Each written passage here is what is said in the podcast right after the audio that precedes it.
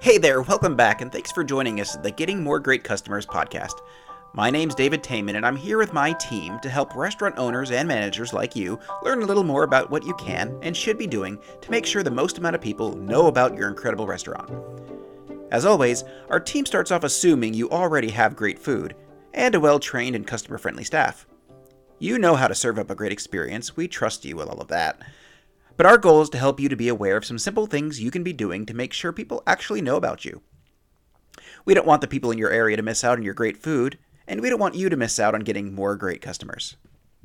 So, on the last episode, we talked about the importance of online reviews and how a combination of factors such as infrequent reviews, a low number of total reviews, and bad review quality can act something like an unattractive dumpster set between customers and the truth of your good service. Today, we're going to cover two key areas you need to know about now, your homework had been to take a good look at your reviews. In some cases, when you looked, you might have thought, hey, I'm doing all right. And in others, it may have frankly terrified you. If you had either of those reactions, or any in between, we can help you make things better going forward. But before we tell you what to focus on, I need you to first know what you should not do. And if you had a scary dumpster like online presence, it may be tempting to look for a quick fix. The problem is, many things that might seem to be a good idea will actually make the situation far worse. First, don't pay someone for a lot of reviews. People who do this are frequently caught by review sites, and the consequences are just not worth it. They can flag your account and even remove or hide legitimate reviews you already have, or might have going forward. Your ability to make authentic changes can be taken away from you, so please, please don't do this.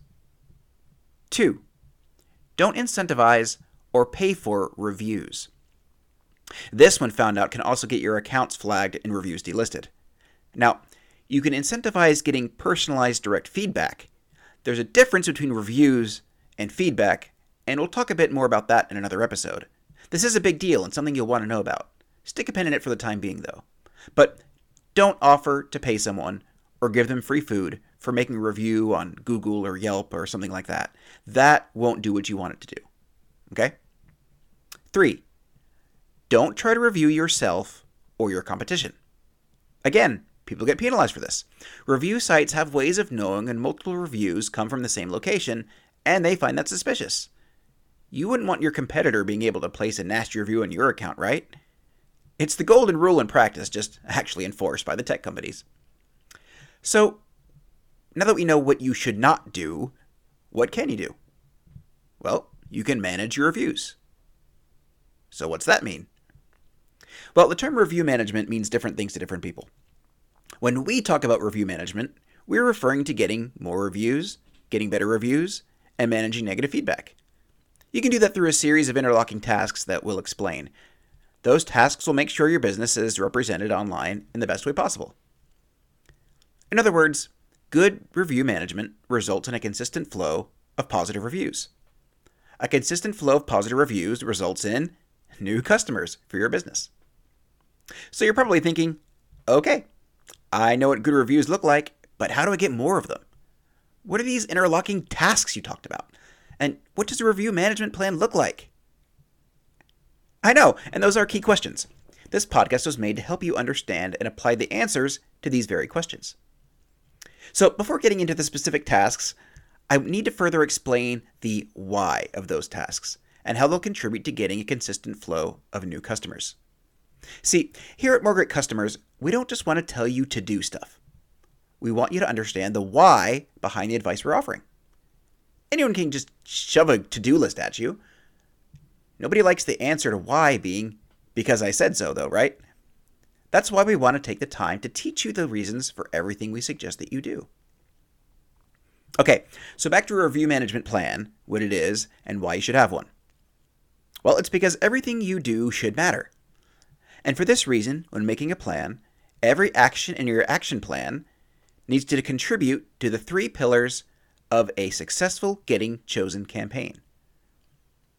We're going to use that phrase a lot getting chosen. It's the other half to something also really important getting found. Getting found is obviously super important, but getting chosen involves making sure you don't have that review dumpster hanging out there in front, right?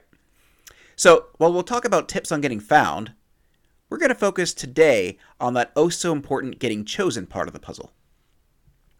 All right, so the three pillars of a successful getting chosen campaign involve three things we've talked about before and will always be talking about again. We're repeating them and will be repeating them over and over because they are so important to understand. The three are review quantity, review quality, and review frequency. Okay? Quantity, quality, and frequency. Review quantity involves increasing the total number of reviews your business has posted. The key to getting a solid quantity of reviews is to ask for feedback and reviews. Review quality is about getting more stars and better reviews. The key to getting a higher quality of reviews is to address problems and concerns before a customer is able to give a bad review. And we'll talk a lot about that later on. Review frequency is about getting fresh, new reviews all the time. The key to getting a solid frequency of reviews is to, well, keep asking for reviews. All right, there you go. Quantity, quality, and frequency. Each of these pillars is essential to your plan. Each needs your attention. They work together as a team, so getting just one of them won't guarantee the results you need. So here's your homework. Last time you went back and took a good look at your online reviews. You probably saw some areas that were good and some that might not have been so great. If you haven't done it yet, you can still and should go ahead and do that. And also, as before, you can always ask us to run a free analysis of your restaurant's online presence as well. Just go to www.moregreatcustomers.com slash free report and we'll do that for you. That's moregreatcustomers.com slash free report. All right, so now that you've taken a look, pay close attention to those three areas quality, quantity, and frequency. Now, search up some of the other restaurants in your area. How are they doing in those areas? Does the restaurant down the block have as good reviews as you? How many reviews do they have?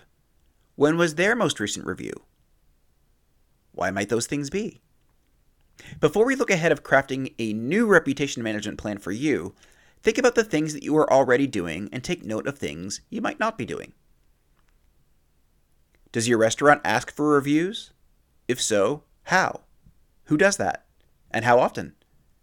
If you have a website or a page on Facebook or Twitter, do you ask for reviews there?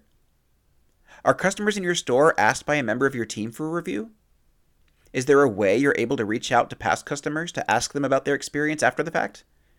Do you have comment cards available to give feedback when something doesn't go well? By the way, the free analysis at moregreatcustomers.com slash free report will also show you some of your nearby competitors as well. Consider it a cheat sheet to this episode's assignment, in addition to other helpful information. So, as you watch customers today and in the following days at your restaurant, ask yourself if this person had a great experience, what's keeping them from talking about it? And if they had a bad experience, what's keeping you from knowing about it? Next time, we'll start getting into a bit of a deeper dive into each of those three pillars, giving you more insight in how you can effectively build your own reputation management plan. Have a great day, and we wish you success in getting more great customers for your restaurant.